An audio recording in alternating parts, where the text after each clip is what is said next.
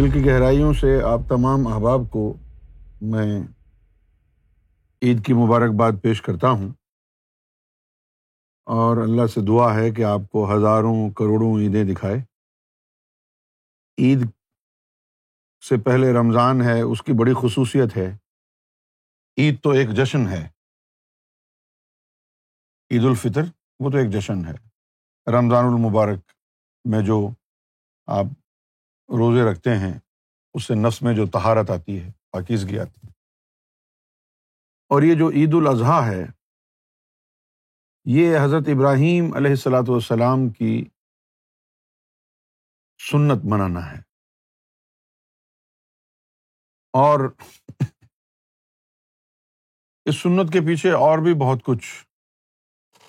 کہانی ہے صرف یہ نہیں ہے کہ بس ایک جانور ذبح کر دیا اللہ کے نام پہ اور بس اتنی سی حقیقت ہے ایک بہت بڑا باب ہے تو ابھی میں آپ کو عید الاضحیٰ اور پھر اس کے بعد قربانی اور حج یہ باتیں بتانے سے پہلے میں آپ کو بتاتا ہوں کہ اس میں جو باطنی سنت ہے عید الاضحیٰ میں جو باطنی حقیقت پوشیدہ ہے جس کا عام عالم یا عام ولی ذکر نہیں کرتے ہیں شاید اس وجہ سے کہ انہیں معلوم نہیں ہے ہم اس کے اوپر توا آزمائی کر لیتے ہیں توا آزمائی کا مطلب ہے کہ میں بیان کر لیتا ہوں جس طرح ظاہر میں ہماری اولاد ہوتی ہے اسی طرح باطن میں بھی ہماری اولاد ہو سکتی ہے nine different spiritual subtleties nine جساز in our body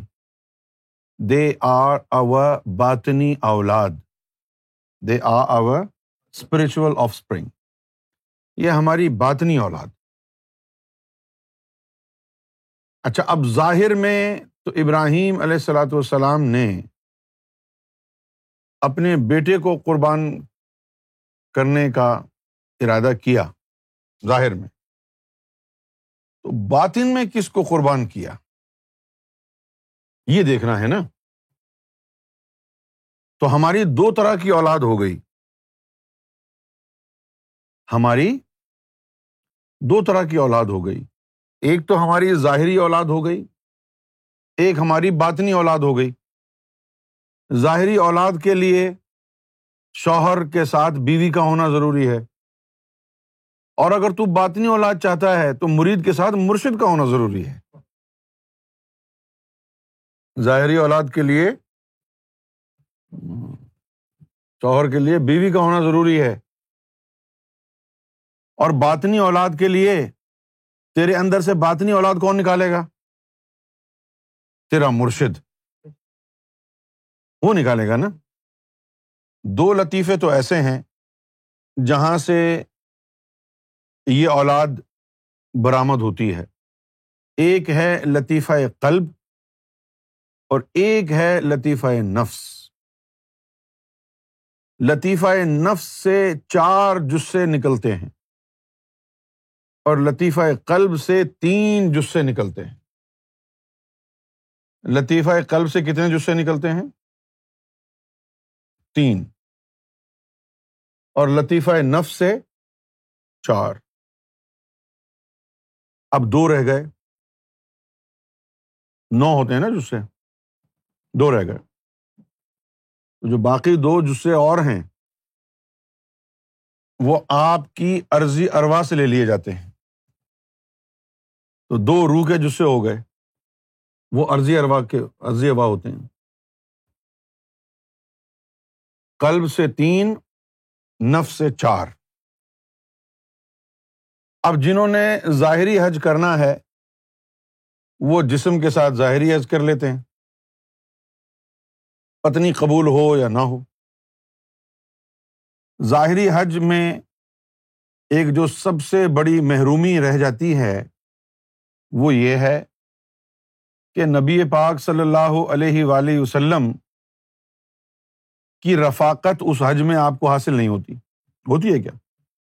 نہیں ہوتی کتنے خوش نصیب لوگ ہوں گے نا وہ جنہوں نے نبی پاک صلی اللہ علیہ وسلم کے ساتھ کعبے کا حج کیا کتنی خوش قسمت لوگ ہوں گے وہ لیکن آج چونکہ حضور کا تریسٹھ سال کی عمر میں آپ نے دنیا سے پردہ فرما لیا تو اس کے بعد آپ ظاہری طور پر عوام الناس کے ساتھ حج نہیں کرتے ہیں تو اب جو لوگ حج کرتے ہیں عام آدمی تو ان کے ذہن میں ان کے وہم اور گمان میں بھی نہیں ہوتا ہے ایسا بھی حج ہو سکتا ہے کہ جس میں ہم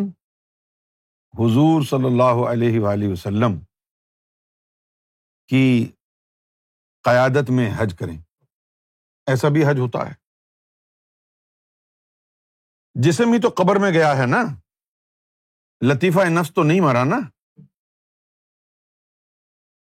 جن کو باتنی تعلیم حاصل نہیں ہوتی ہے ان کو یہ راز بھی پتہ نہیں ہوتے اور جن کو باتنی تعلیم مل جاتی ہے ان کی زندگی بدل جاتی ہے ان کا انداز بھی بدل جاتا ہے جب ان کا انداز بدل جاتا ہے تو لوگ کہتے ہیں جی یہ کافر ہو گیا ہے کیوں کافر ہو گیا ہے کہ دیکھو یہ آج تک حج پہ گیا نہیں اور وہ اس سے پوچھو ہاں جی تم حج پہ کیوں نہیں گئے تو وہ کہتا ہے کہ کیا فائدہ یار ایسے حج پہ جانے کا جو حج تم کر رہے ہو اس حج میں حضور تو ہے نہیں میں نے وہ حج کرنے کا طریقہ سیکھ لیا ہے کہ جس میں کم سے کم نبی پاک صلی اللہ علیہ وسلم اپنے نفس نفیس کے ساتھ حج کو آتے ہیں تو جب مجھے یہ پتا چلا کہ ہر سال ایک حج ایسا بھی ہوتا ہے کہ جس میں نبی پاک صلی اللہ علیہ وسلم اپنے لطیفہ نفس کے ساتھ حج فرماتے ہیں اور اس حج میں شمولیت اختیار کرنے کے لیے باقاعدہ ایک نظام ہے روحانیت کا کہ تو بھی اپنے نفس کو پاک کر کے اس کے جسے نکال لے مرشد ڈھونڈ لے کوئی پھر جب تیرے بھی نفس کے جسے نکل جائیں گے تو تجھے بھی وہ حج میسر آ جائے گا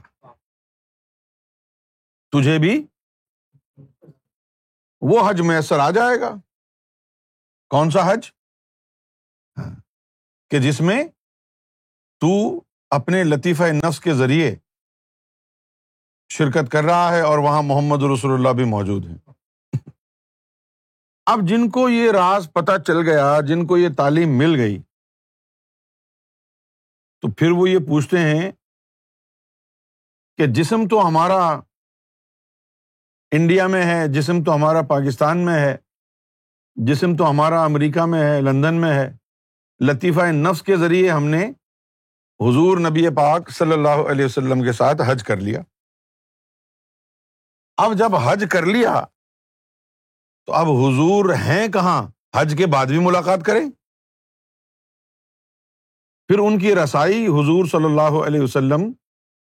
کے دربار تک ہو گئی اس کے بعد کیا ہوا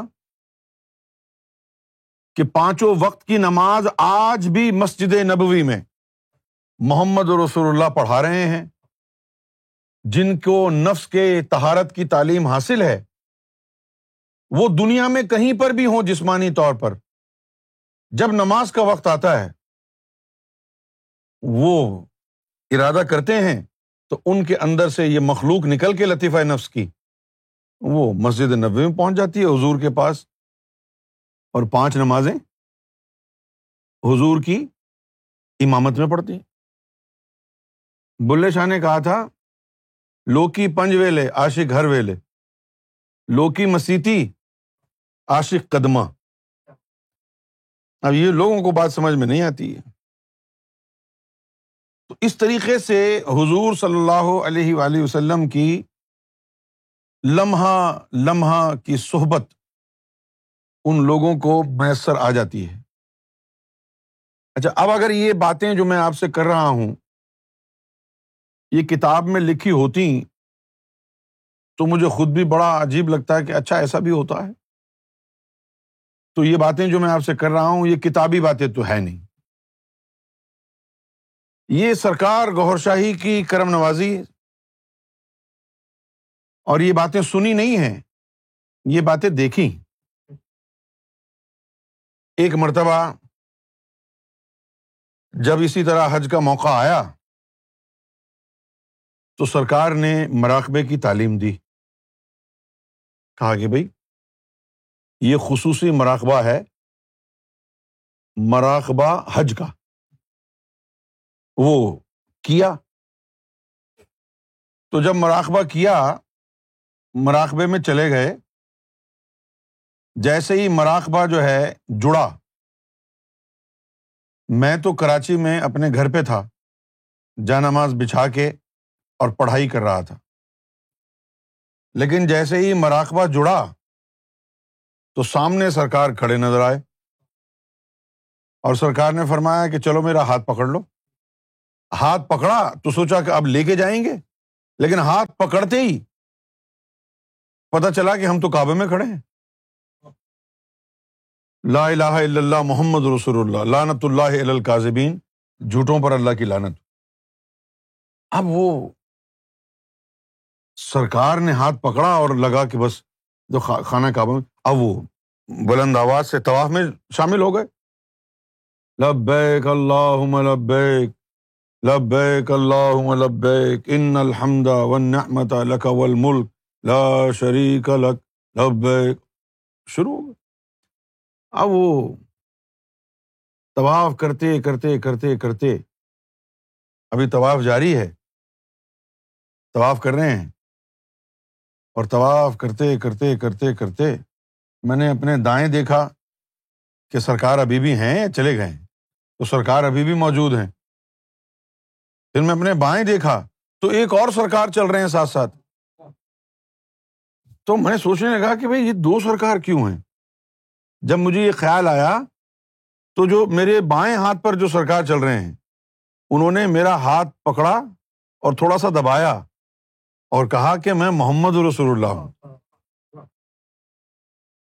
اب حضور کے ساتھ طواف ہو رہا ہے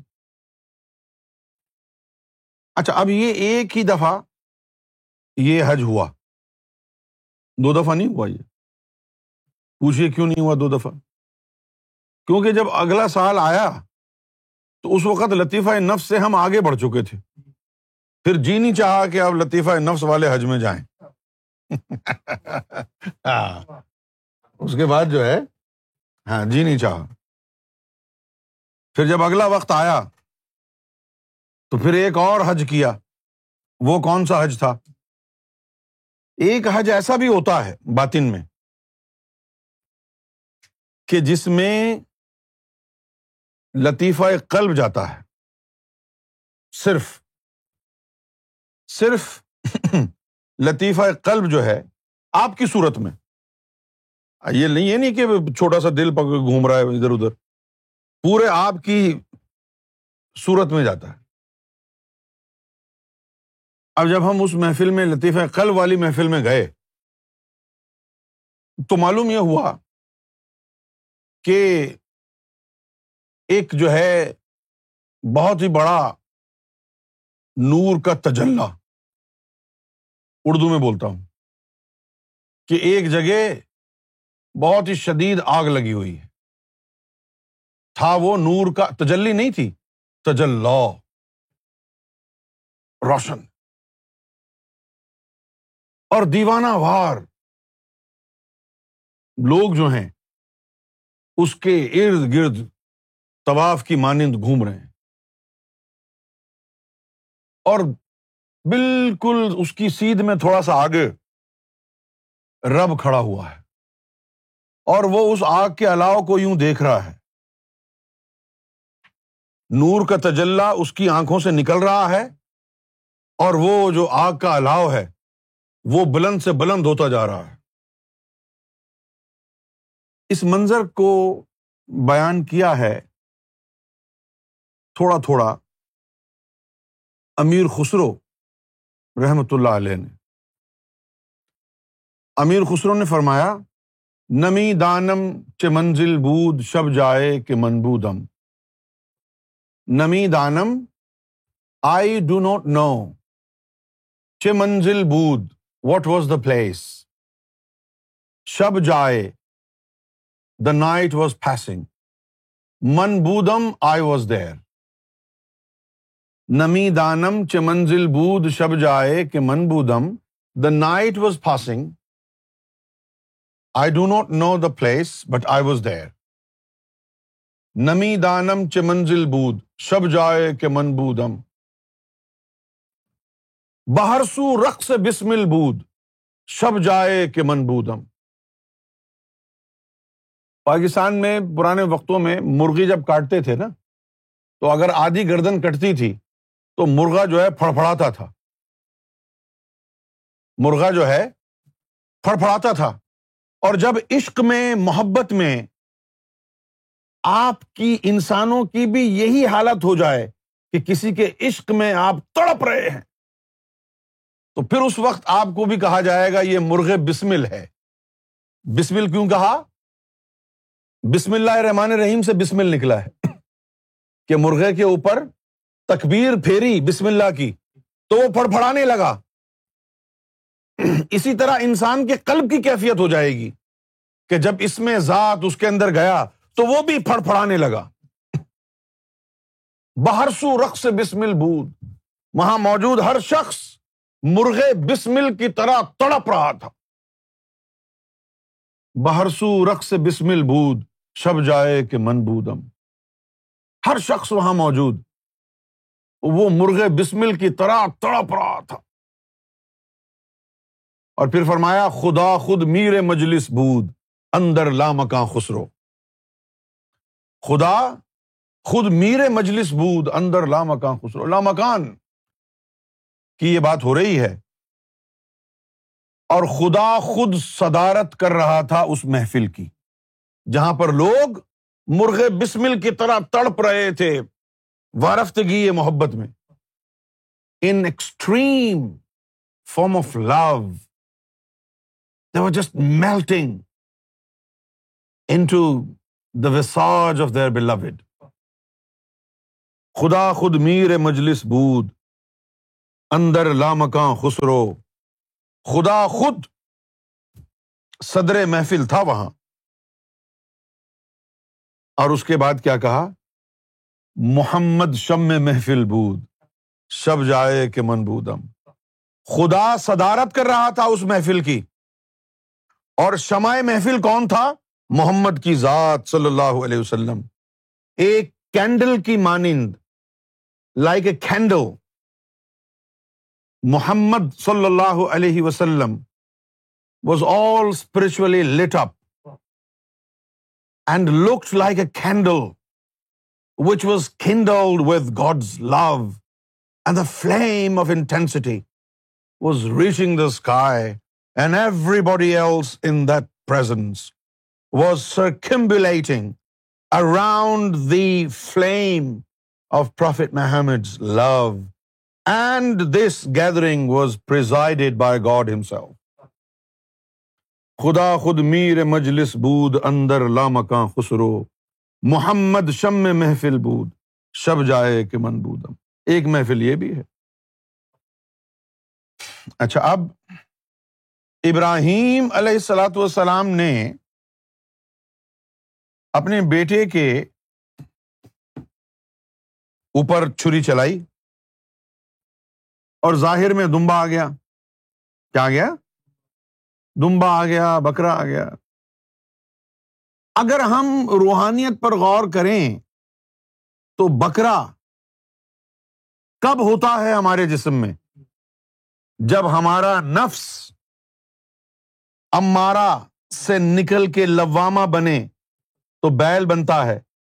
اور پھر بیل سے جب نفس ملحمہ بنے تو بکرا بن جاتا ہے تو جب تیرا نفس ملحمہ بن جائے تو اب قربانی سنت ابراہیمی کے طور پر دمبے کی نہیں نفس کی ہوگی یا وہ بکرا بن گیا ہے اور جن لوگوں نے پھر یہ قربانی ادا کر دی تو ان کو اللہ کی رضا مل جاتی ہے اللہ ان سے راضی ہو جاتا ہے اللہ ان سے خوش ہو جاتا ہے قرآن مجید میں اللہ تعالیٰ نے ارشاد فرمایا ہے لن تنال البر حتٰ تنفکو مما تو کہ تم اس وقت تک بر رب کی دوستی یہ جو آپ نے سنا ہوگا نا تین سو ساٹھ ولیوں میں ایک قسم ایسے ولیوں کی بھی ہوتی ہے جن کو ابرار کہتے ہیں یہ جو ولیوں کا ولیوں کی ایک قسم ہے تو اس کو کہتے ہیں ابرار کیا کہتے ہیں ابرار تو ابرار کون ہیں جن کو یہ بر مل جائے لن تال حتا تن فکو مما تحبون اب اس کا ترجمہ یوں کر لیتے ہیں لن تنا لرا تمہیں بر نہیں ملے گی تمہیں بر نہیں ملے گی کوئی مقام ہے بر ٹھیک ہے نا تو فرمایا لن تنا لرا تمہیں بر حاصل نہیں ہوگی تن فکو حتا اردو میں بھی حتا ہے جب تک تنفقو خرچ نہ کرو مما تو بون جو تمہیں سب سے زیادہ پیاری شہ ہے وما تنفقو من منشین اور جو کچھ بھی تم خرچ کر رہے ہو نا فن اللہ بھی علیم تو اللہ کو پتا ہے کیا کر رہے ہو اب اس میں تو بڑی گہری بات ہو گئی نا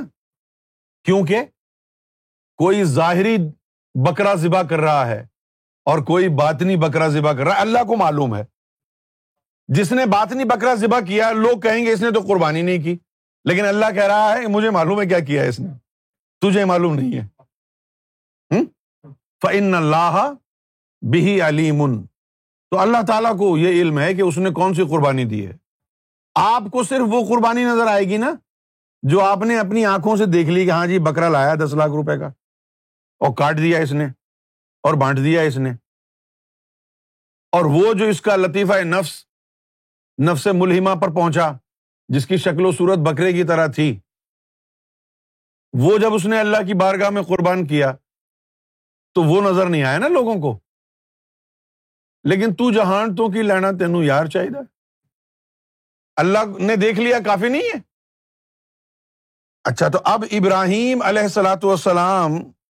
سامنے وہ دمبا آ گیا تو وہ جو دمبا آیا پھر جو لوگ حج پہ جاتے ہیں وہاں پر بھی تو قربانی دیتے ہیں نا سر کے بال کٹواتے ہیں کیوں پاک ہونے کے لیے تو جسم ہی پاک ہوا ہے نا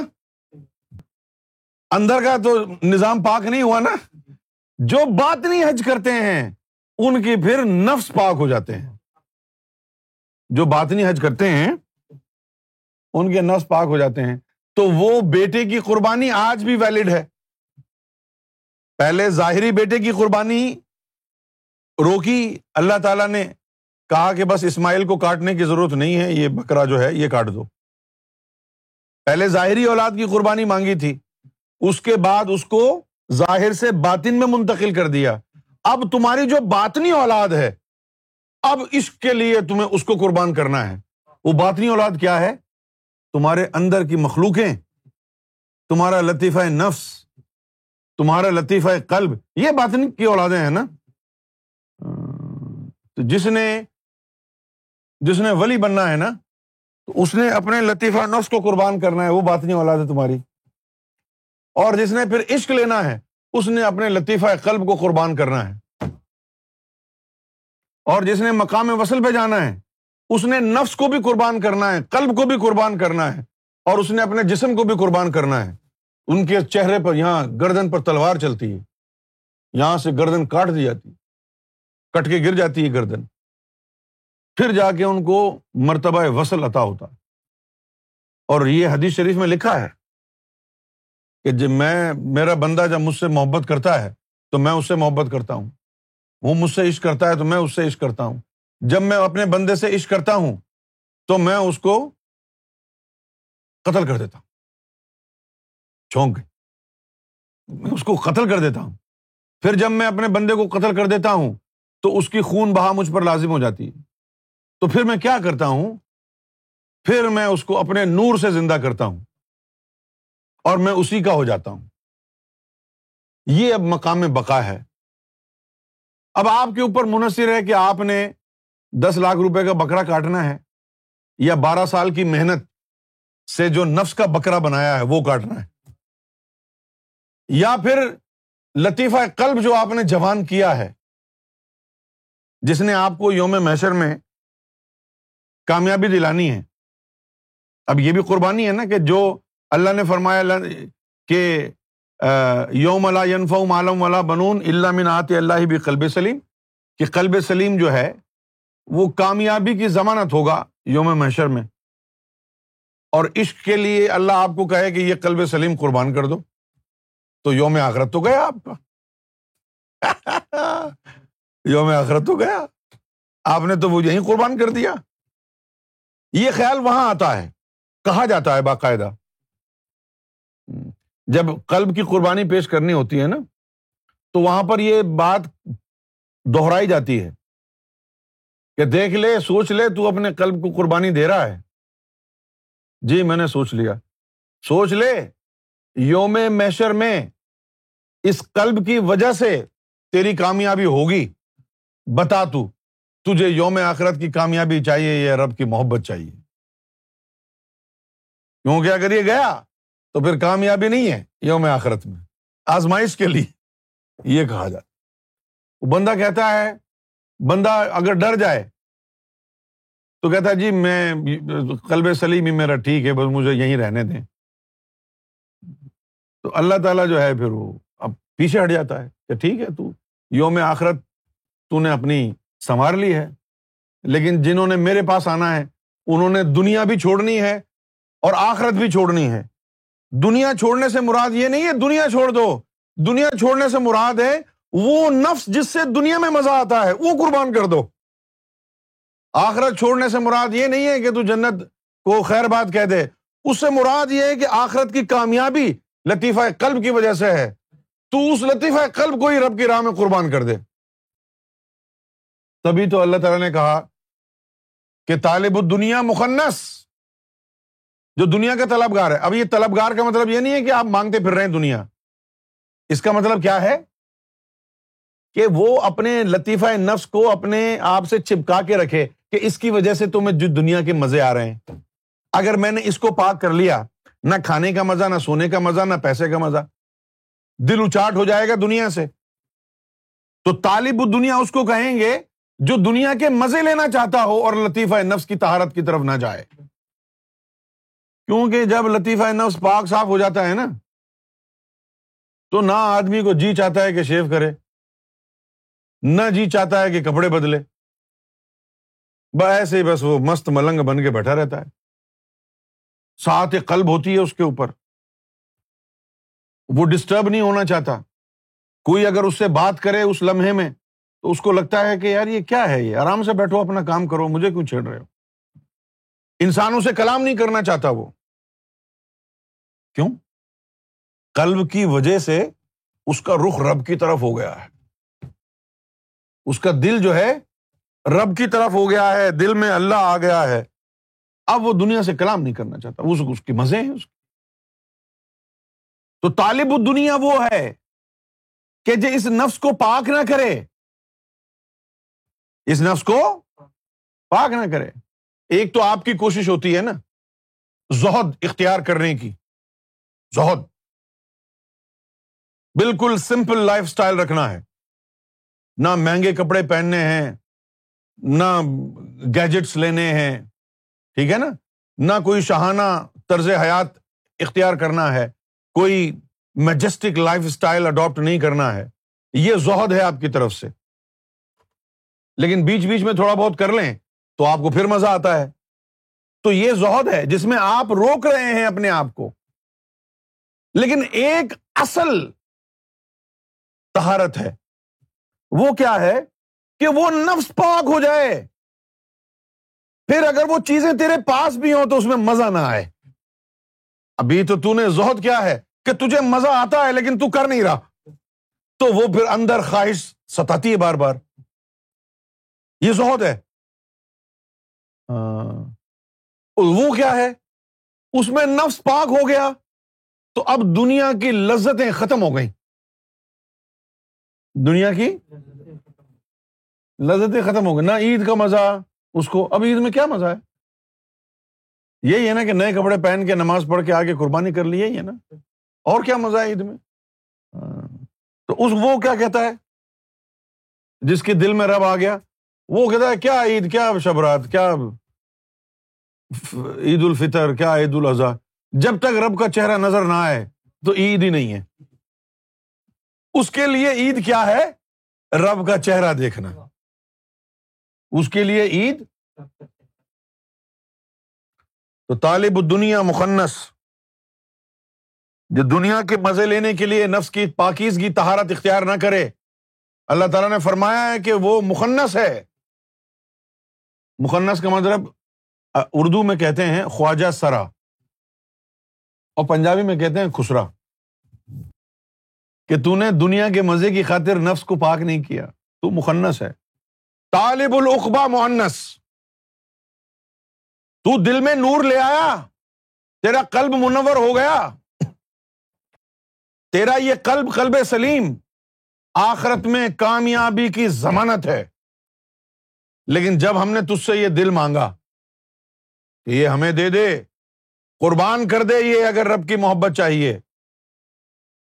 تو تج سے یہ کام نہ ہوا تو اپنے قلب کو قربان نہ کر سکا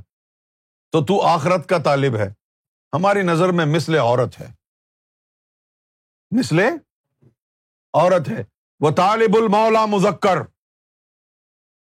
اللہ تعالیٰ فرماتا ہے کہ میری نظر میں مرد وہ ہے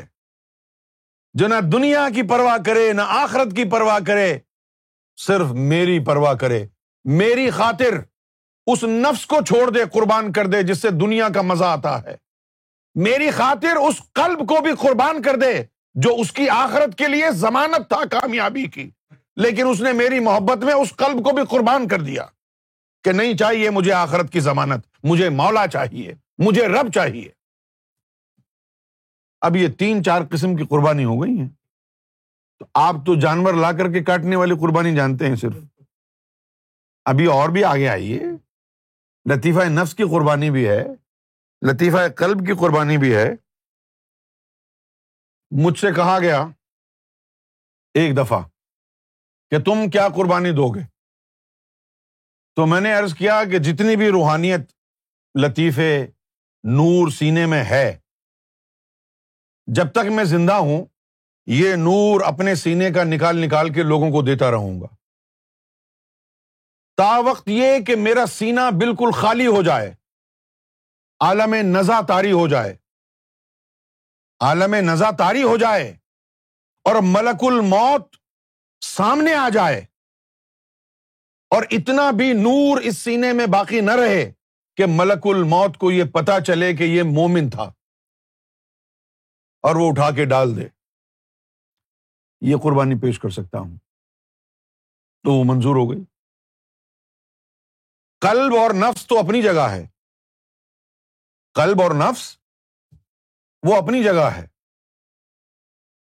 ہم کو سرکار گور شاہی نے تعلیم یہ دی کہ یہ جو تیس پینتیس سالوں میں جتنی روحانیت تم نے کمائی ہے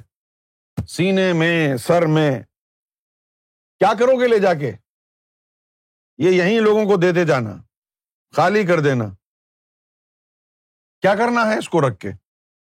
یہ جتنا بھی نور ہے سینے میں ہو نفس میں ہو سر میں ہو یہ سارا نکال کے لوگوں کو بانٹ دینا اور جیسے تم آئے تھے اس دنیا میں تہی دامن خالی ہاتھ ویسے ہی چلے جانا جی سرکار پھر کیا ہوگا کچھ بھی نہیں سمجھنا کہ ایک عام انسان کی طرح پیدا ہوئے تھے کوئی مرشد نہیں ملا اور خالی ہاتھ جا رہے ہو لاکھوں لوگ دنیا میں آتے ہیں اور خالی ہاتھ مر کے چلے جاتے ہیں تم بھی چلے جانا فائدہ کیا ہوگا قربانی کا جذبہ پیدا ہو جائے گا فائدہ کیا ہوگا ارے یار قلب کی قربانی دینا نفس کی قربانی دینا یہ تو بڑی آسان سی بات ہو گئی قربانی ہو تو ایسی ہو نا مزہ تو آئے اس میں کم سے کم کہ ہاں بھائی میں نے قربان کر دیا ہے کیا قربان کر دیا ہے اس دنیا میں آنے کا مقصد قربان کر دیا ہے اس دنیا میں آئے تھے اپنی روحوں کو بیدار کرنے کے لیے تیس پینتیس چالیس سال لگے رہے اور جب وہ سارا نور حاصل ہو گیا تو کہا چلو یہ تم رکھ لو یہ تم رکھ لو یہ تم رکھ لو یہ جب تک ایسار اور قربانی کا جذبہ انسانوں میں پیدا نہیں ہوگا اس وقت تک ہم عشق کی طرف نہیں جائیں گے اس وقت تک ہاں، عشق میں تو صرف قربانی ہی قربانی ہے دینا ہی دینا ہے مومن کے اوپر ایک وقت یہ بھی آ جاتا ہے کہ وہ رب سے مانگنا گنا سمجھتا ہے نہیں مانگ رہا وہ دیکھ رہا ہے نا نخرے ہو جاتے ہیں نا آشق کے جو ہے نخرے ہو جاتے ہیں وہ بھی عورتوں کی طرح بہیو کرتا ہے آشق کیسے اگر اس کو کوئی بیماری لگ گئی ہے جسم میں کیڑے چل رہے ہیں ہے نا تو وہ جو ہے دعا نہیں مانگے گا اس کا علاج کر دو اے اللہ اس پہ کرم کر دو نہیں کیوں تم کو نظر نہیں آ رہا میں کیوں بولوں یہ جو وجود ہے یہ تو میں نے تمہیں دے دیا اب یہ وجود میرا ہے اور اس کا درد بھی میرا ہے یہ وجود میرا ہے اس کا درد بھی میرا ہے میں نے تو تمہیں سونپ دیا یہ آئی سرینڈر ٹو یو اب آپ کی مرضی ہے وہ نہیں کچھ نہیں بولتا نہ دعا کرتا نہ دل میں خیال آتا کہ وہ جو ہے اس کا علاج کرا لے ٹھیک ہے جانے دو وہ خود کر دے تو اس کی مرضی ہے نہ کرے تو نہ کرے سلطان اخباب نے بھی فرمایا تھا سلطان صاحب نے کہا کہ ایک وقت فقیر پر ایسا بھی آتا ہے کہ نہ وہ مخلوق کا محتاج رہتا ہے نہ اللہ کا محتاج رہتا ہے تو وہ یہی مقام ہے محتاج محتاجگی کب ہوتی ہے محتاجگی تب ہوتی ہے کہ جب آپ بھوکے ہوں اور آپ کے اندر بھوک مٹانے کی خواہش ہو وہ بھوک مٹانے کی خواہش محتاجگی ہے ہے کہ نہیں اگر بھوک ہو اور اس کی خواہش ہی نہ ہو بھوک مٹانے کی تو کیسی محتاجگی بھوک ہو اور بھوک مٹانے کی خواہش نہ ہو تو کیسے محتاج کسی کا توکل یہ ہو گیا کہ رازق اللہ ہے میں کیوں کام کرنے جاؤں بیٹھا ہوں بیٹھا رہے گا ہفتہ نہیں کھایا دو ہفتہ نہیں کھایا تین ہفتہ نہیں کھایا چار ہفتے نہیں کھائے پانچ ہفتے نہیں کھائے مہینہ نہیں کھایا دو مہینے نہیں کھائے سال نہیں کھایا کس بات کی محتاجگی ہے اس کو پرواہ ہی نہیں ہے بھوک ہے ہوتی رہے بھوک اب یہ کیا ہے عشق کے آداب ہیں یہ کیا ہے یہ عشق کے آداب ہیں کفر ہے عشق میں دعا مانگنا یہ خیال بھی آنا کہ دیکھو جی میں بھوکا ہوں ہونے تو بھوکا ہے بلکہ اس کو مزہ آتا ہے درد درد بڑھتا جائے اس کو مزہ آتا ہے مانگتا نہیں ہے وہ درد بڑھتا رہے اندر سے بہت خوش ہوتا ہے کہ اب تو ہڈیاں گل گئی ہیں واہ اب تو بدبو آ رہی ہے جسم سے گوشت گل گیا ہے پھر اس کی عبادت کیا ہے درد کا سہنا جو خون رس رہا ہے وجود سے اور اس سے جو درد اور آہیں نکل رہی ہیں وہ آہیں اس کی عبادت ہے وہی اس کے سجدے ہیں نہ جانے علامہ اقبال نے نہیں چچا غالب نے یہ بات کیسے کہہ دی کتنی خوبصورت بات انہوں نے فرمائی رنج سے خوگر ہوا انسان تو مٹ جاتا ہے رنج خوگر کا مطلب انگریزی میں ہوتا ہے فمیلیئر رنج سے خوگر ہوا انسان تو مٹ جاتا ہے رنج when you become familiar with pain the pain goes away رنج سے خوگر ہوا انسان جب پین آئے گا نا تو پھر ہنسی نہیں نکلے گی تیری یہ پین آئے گا ضرور رنج سے خوگر ہوا انسان when you become familiar with pain تو مٹ جاتا ہے رنج دا پین ڈس ڈسر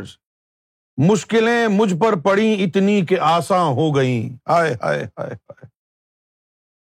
اتنی مشکلیں مجھ پر پڑی کہ اب مشکلوں سے یارانہ ہو گیا رنج سے خوگر ہوا انسان تو مٹ جاتا ہے رنج یہی یہ عشق کی بات ہے یہ ہے راہ طریقت کا علم اس میں جو ہے دیکھیے یہی وجہ ہے کہ اولیاء اللہ کے پاس فقرا کے پاس جہان بھر کے لوگ آتے ہیں کہ جی آپ اللہ سے ہمارے لیے دعا کر دیں وہ کرتا ہے وہ کرتا ہے آپ کو کینسر ہے آپ کا پھیپڑا خراب ہے آپ کا دل خراب ہے وہ پھونک مارے گا پھو اور تو صحت یاب ہو جائے گا لیکن اس کا اپنا وجود سڑے گا گلے گا بدبو آئے گی اس کے جگر خراب پیٹ خراب اس کی آنکھیں خراب اس کا دل خراب سب کچھ خراب ہوگا لیکن قسم ہے جو وہ ہاتھ اٹھا دے اپنے لیے اپنے لیے اس کا اسٹینڈرڈ مختلف میں تیرا ہوں تم کو فکر کرنی چاہیے یہ میں تو نہیں کر رہا اس طرح کی حرکتیں بیویاں کرتی ہیں گھر پہ ہے نا تو کیونکہ عشق میں یہی ہوتا ہے اچھا ان کو تو خیال ہے نہیں کیونکہ ابھی عورتوں کا یہی ہے نا کہ نہ دو کے تیار ہو گئی تو اب سب سے بڑی کہانی کیا ہے اچھا مرد بے چارا آرام سے بیٹھا ہوا ہے کہ چلو جلدی سے تیار ہو جائے پھر جائیں لیکن وہ تیار ہونے کے بعد جو ہے ایک نیا فتنا ہوگا اس نے یہ تو کہا نہیں کہ میں کیسی لگ رہی ہوں اب یہ فتنا ہو گیا ان کے سوچنے کا انداز مختلف ہے یا تو آدمی جو ہے وہ موبائل فون پر لگا لے کہ یہ تیار ہو رہی ہے اتنے بجے نکلے گی تو میں اسے پوچھوں گا ہاں بھائی بہت اچھی لگ رہی ہو ریمائنڈر لگا کے ورنہ کہ پتہ نہیں کیا ہے یار اس کو تو دلچسپی نہیں رہی اب خیر رنج سے خوگر ہوا انسان تو مٹ جاتا ہے رنج مشکلیں مجھ پر پڑیں اتنی کہ آسا ہو گئیں بہت خوبصورت بات ہے یہ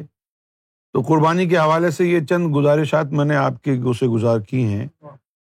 مجھے امید ہے کہ آپ لوگوں کو اس سے فائدہ ہوگا کم سے کم سننے کی حد تک آپ کے کانوں کو تو مزہ آیا ہوگا ہو سکتا ہے کہ کبھی نہ کبھی دل میں بھی یہ بات اتر جائے اور آپ میں بھی قربانی کا جذبہ پیدا ہو دنیا کے مزے کی چیز نفس بھی قربان کر دیں اب مزہ یہ ہے بکرا منڈی جا کے دس لاکھ کا بکرا خرید کے لا کے تو نے ذبح کر دیا بقرعید منالی اب مرد کا بچہ ہے تو تہیا کر اگلے سال تک میرا نفس بکرا ہوگا نفس ملحمہ ہوگا اور پھر میں اس کو قربان کر کے حضور کے دیدار میں پہنچوں گا یہ میرا تہیا ہے اپنے آپ سے کیوں بھائی کیونکہ وہاں بھی قربانی کی شرط یہی ہے کہ جس کی قربانی کرنی ہے وہ تندرست ہو کوئی ایب نہ ہو نفس ملحمہ تندرست ہوتا ہے اس میں کوئی ایب نہیں ہوتا ہے ایب نہیں ہوتا سے مراد وہ کوئی گناہ نہیں کرتا ہے جو گنا کرتا ہے اس کی قربانی نہیں ہے کتنے سخت قوانین ہیں نا باطن میں ظاہر میں تو جو دمبا کاٹ رہے ہو تم اس میں نہیں ہے یہ کہ تو گناگار ہے یا نہیں ہے گناگاروں کی بھی قربانی وہ پوری ہو جاتی ہے کیونکہ اس میں ثواب ملتا ہے اور یہ نفس کو قربان کرنے سے رب ملتا ہے اب تو دیکھ لے کون سی تھی بقرعید منانی ہے تو نے اپنے بکرے کو کاٹنا ہے یا جانور والا بکرا کاٹنا ہے مردوں کا کام ہے یہ اگر عورتیں بھی یہ کر لیں تو مردوں کے درجے پہ جائیں گی میرا وعدہ ہے آ جاؤ کرو اپنے نفوس کو پاک بناؤ ان کو نفس ملحمہ بناؤ ان کو بکرے کی مانند اور اگلے سال زلج کے مہینے میں اپنے نفس کی قربانی کرنی ہے